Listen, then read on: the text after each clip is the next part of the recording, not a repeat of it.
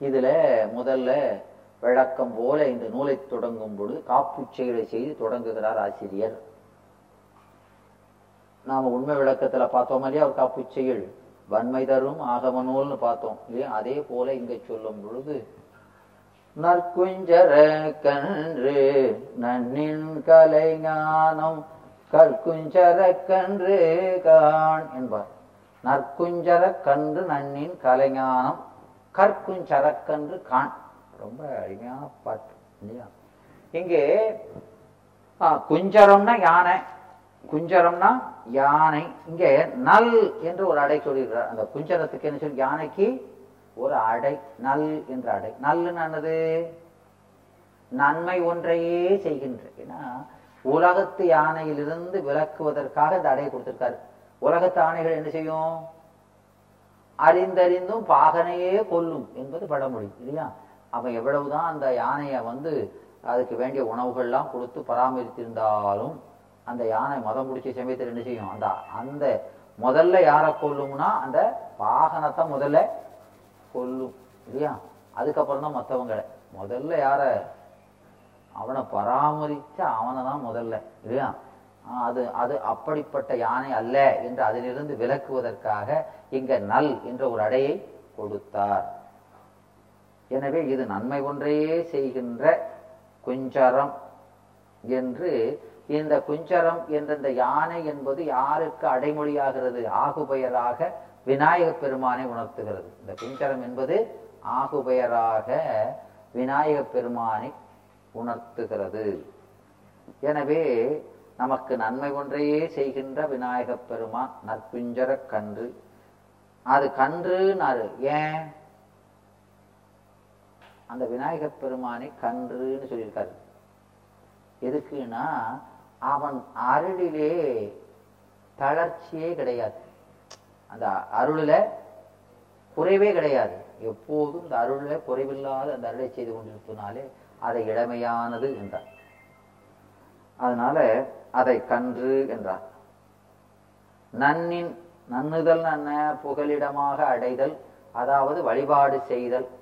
பெருமானை அந்த விநாயகப் பெருமானை சரணாக புகலிடமாக அடி அடை அடைந்தோமானால் அந்த பெருமானை அடைந்தால் வழிபாடு செய்தால் கலைஞானம் கலைஞானம் கலைஞானம் என்பது என்ன? ஞானநூற் கல்வி ஞானநூற் கல்வி. இந்த ஆகமங்கள் விதிமுறைகள் எல்லாம் தான் இந்த ஞானநூல் கல்வி கற்கும் சரக்கு அன்று. கற்கும்னா என்ன?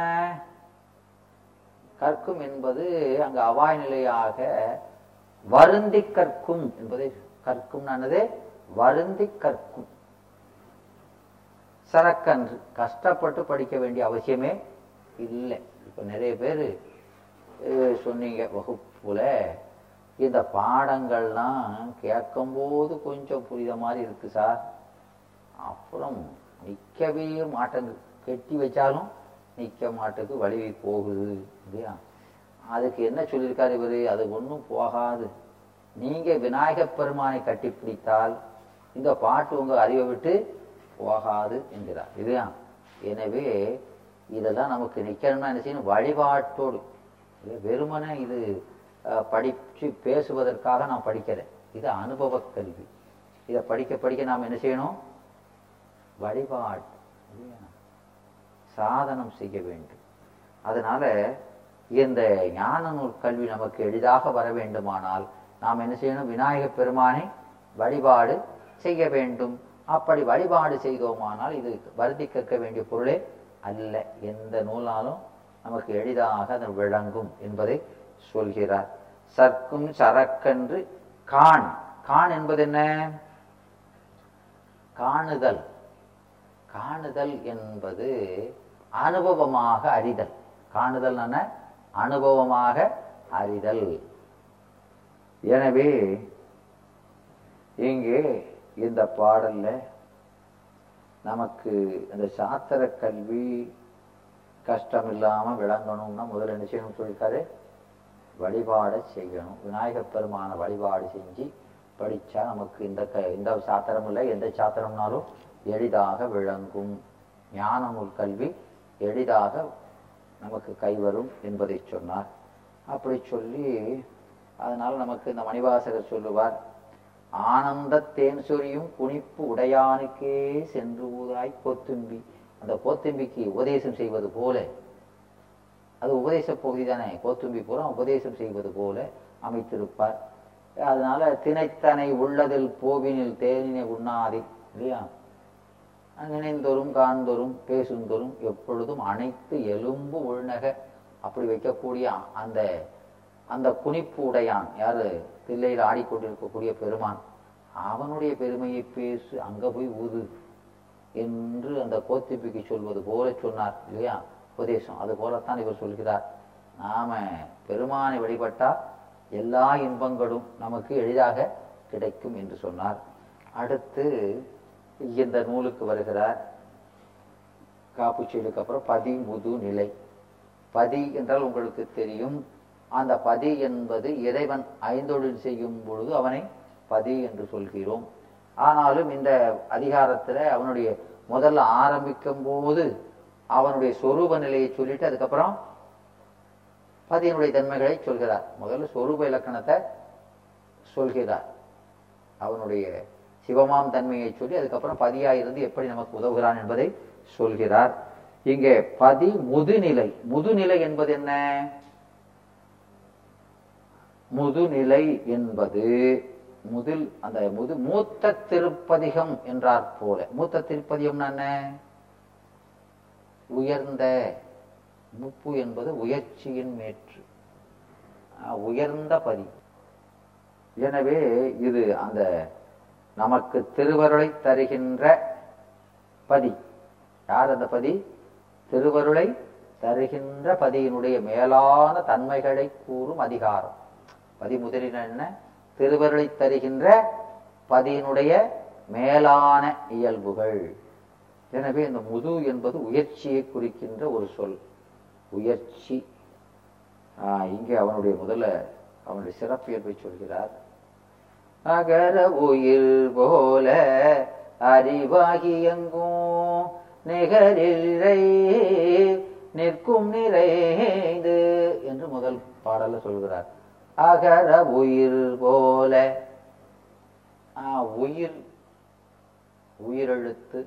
இல்லையா அந்த உயிரெழுத்து மெய்யெழுத்து இந்த எழுத்துக்கள் எல்லாம் அந்த எழுத்துக்களுக்கு உயிர் போல.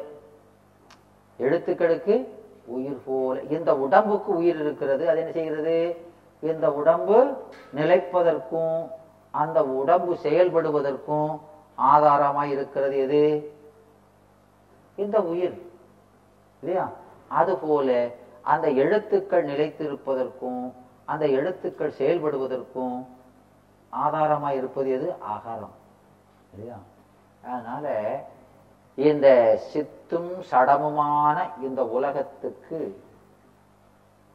எழுத்துக்கு மெய்யெழுத்து உயிரெழுத்து. உயிர் என்று உயிரை குறித்தார் மெய் என்று சடமா சடத்தை கொடுத்தார் உடம்பு. உயிருக்கும் உயிரெழுத்து மெய்யெழுத்து ரெண்டு எழுத்தா இருக்கா இல்லையா? உயிரெழுத்து மெய்யெழுத்து. உயிரெழுத்து என்பதனாலே உயிரலை குறித்து மெய்யெழுத்து என்பதனாலே உலகத்தை குறித்து. ரெண்டுக்கும் இந்த அகரம் இருந்து அதை செலுத்துவதைப் போல இல்லையா? ஆஹ் இந்த உலகத்து உயிருள்ள பொருள்கள் உயிரில்லாத பொருள்களை செலுத்துபவன் இறைவன் என்று அருமையா சொல்றார் இல்லையா? இங்க அகரம் ஓமை. ஓமேயம் இறைவன் இல்லையா? அகரம் ஓமை. உயிர் உலகு சட உலகு சேதன பிரபஞ்சம் அசேதன பிரபஞ்சம் என்பார்கள். உயிர் உள் பொருள் உயிர் இல்லாத பொருள் இல்லையா? உயிர் உள்ள பொருளை உயிர் எழுத்துக்களா சொல்றாரு. உயிர் இல்லாத பொருளை மெய் எழுத்தா இந்த ரெண்டையும் இயக்குவது அகரம். இது போல இங்க உயிர் இங்க அகரம் போல் இருப்பது எது? சிவம். சிவம். உயிர்களையும் உ- உயிருள்ள பொருள்களையும் உயிரில்லாத பொருள்களாக ஆனந்த உலகத்தை இயக்குகிறது. எழுத்து போல் இருப்பது உலகம். எழுத்து எழுத்து எதுக்கு ஓமையாயிற்று உலகு. அகரம் சிவம். அகரம் சிவத்தை குறிக்கிறது. எழுத்து உலகை குறிக்கிறது. அகரம் போல் இருப்பது சிவம். எழுத்து போல் இருப்பது உலகம். எப்படி உலகம் என்றா இருக்கு? அந்த எழுத்தானது உயிரெழுத்து மெய் எழுத்து என்பது இருப்பது போல உலகம் உயிருள்ள பொருள் உயிர் இல்லாத பொருள் என்று இருக்கிறது அது ரெண்டுக்கும் ஆதாரமா இருக்கு விளங்குதா? இப்படி அந்த இறைவன் அகரம் போல் இருக்கிறான். அகரம்னா என்னன்னு பார்த்தோம்? அகரம் என்பது நாதம். அகரம் என்பது நாதம் மூல ஒளி இல்லையா? அந்த காற்று. அது அது போல இருப்பது யாருன்னா இறைவன் என்றதை சொல்கிறார். எனவே இங்கே இறைவன் எப்படி இருக்கிறான் என்று சொல்லும் பொழுது அவன் அகரம் போல் இருக்கிறான். எழுத்துக்கு அகரம் போல் இருக்கிறான் உயிர் போல் இருக்கிறான் அறிவுமயமாக இருக்கிறான். எப்படி இருக்கிறான்? இந்த எழுத்து அகரமெல்லாம் சடம். ஆனா இவன் அந்த சடம் இல்லை அறிவுடைய பொருள். எனவே இறைவன் எப்படி இருக்கிறான்? அகரம் போல் இருக்கிறான். உயிர் போல் இருக்கிறான் அறிவாகி இருக்கிறான் எங்கும் இருக்கிறான் நிறைந்திருக்கிறான் என்று ஒவ்வொன்றுக்கும் சொல்லணும் அதை. அகரம் போல் இருக்கிறான் எழுத்துக்கு அகரம் போல் இருக்கிறான். இந்த உலகுக்கும் உயிருக்கும் உயிர் போல் உலகுக்கு உயிராயினாய் உயிருக்கு உயிராயினாய்ல வருது திருவாசகத்துல. இல்லையா? அப்படி அவன் இருக்கிறான் உயிர் போல் இருக்கிறான். அறிவாகி இருக்கிறான் அறிவுமயமா இருக்கான் எங்கும் இருக்கிறான். அவன் எப்படி இருக்கான்? எங்கும் இருக்கிறான். அவன் நிகரில்லாமல் இருக்கிறான். இப்படின்னு அவனுக்கு ஒப்புமையே சொல்ல முடியாது. நிகரில்லாமல் இருக்கிறான் நிறைந்து இருக்கிறான். எங்கும் இருக்கிறான் நிறைந்திருக்கிறான் என்பதற்கு ரெண்டுக்குள்ள வித்தியாசம் என்ன? எங்கும் இருக்கிறான்னா எல்லா இடத்தையும் வியாபகமா நிறைந்துனா எல்லா பொருளுக்கும் உள்ளேயும் இருக்கிறான் என்பது இல்லையா? அப்போ இறைவனுடைய இலக்கணத்தை ஒரு சின்ன பாட்டுல எப்படி செய்தியை சொல்கிறார் பாருங்க. இந்த அகரம் போல அவன் எப்படி இருக்கான்? அகரம் போல எழுத்துக்கு அகரம் போல இருக்கான் முத செய்தி. ஆ, நமக்கு உடம்புக்கு உயிர் போல இருக்கிறான். இல்லையா? உயிர் போல இருக்கிறான். ஆனா இருக்க அறிவாகி இருக்கிறான் அறிவுமயமாக இருக்கிறான். எங்கும் இருக்கிறான். நிகர் இல்லாமல் இருக்கிறான் ஒப்பு இல்லாம நிகர் இல்லாமல் இருக்கிறான். நிறைந்து இருக்கிறான் எல்லா இடத்துலையும். எனவே இந்த பாட்டுல ஒவ்வொன்றும் ஒவ்வொரு வரியும் இதை விரிச்சா ஏகப்பட்டது. இதையே சொல்லிக்கிட்டே போகலாம். ஒவ்வொரு தகுதியா எடுத்து சொல்லிக்கிட்டே இருந்தா போயிட்டே இருக்க வேண்டிதான் இல்லையா? எனவே இந்த பாடலோட கருத்தை எவ்வளவு வேணாலும் விரிச்சு சொல்லிக்கலாம். நாம இப்ப இந்த தலைப்புகளை மட்டும் சொல்றோம். எப்படி அப்படின்னு ஒவ்வொரு தலைப்பையும் எடுத்து தனித்தனியா சிந்திக்கலாம். அவ்வளவு விரிவுக்கு இடம் கொடுத்து இந்த பாடல் அமைந்திருக்கிறது இல்லையா? எப்படி கடல்ல கடலிலே சென்று அந்த கடலின் பயனை பெற விரும்புகிறவன் அது மேலாப்பில் இருக்க தண்ணியை அஹ், எடுத்தாம்னா அவனுக்கு உப்பு மத்திரம் கிடைக்கு. அதுக்கு கொஞ்சம் கீழே போனா மீன் கிடைக்கி. அதுக்கு கீழே போனா ஆஹ் சங்கு கிங்கு இது மாதிரி அதுக்கு ரொம்ப கீழே போனா முத்து போ எவ்வளவு ஆழம் போகிறானோ அதுக்கு தந்தாற் போல உயர்ந்த பொருட்கள் கிடைத்து கொண்டே இருக்கிறது. அதுபோல இந்த குரலிலே நாம் ஆழ மூழ்கி மூழ்கி சிந்திக்க சிந்திக்க அது நிறைந்த பொருளை நமக்கு கொடுத்து கொண்டே இருக்கும் இல்லையா? எனவே நீங்கள் நல்லா இதை நல்லா படித்து ஒரு மாதம் ஒரு ஒரு அதிகாரம் அப்படின்னு வச்சுக்கிட்டு படிக்கக்கூடிய ஒரு ஒரு காலம் வரும். ஒரு மாதம் ஒரு அதிகாரம் ஒரு மாதம் அப்படி படிக்கும்போது ஒவ்வொரு வார்த்தையாக படிக்கலாம். அந்த அளவுக்கு இதில் செய்திகள்லாம் இருக்கிறது.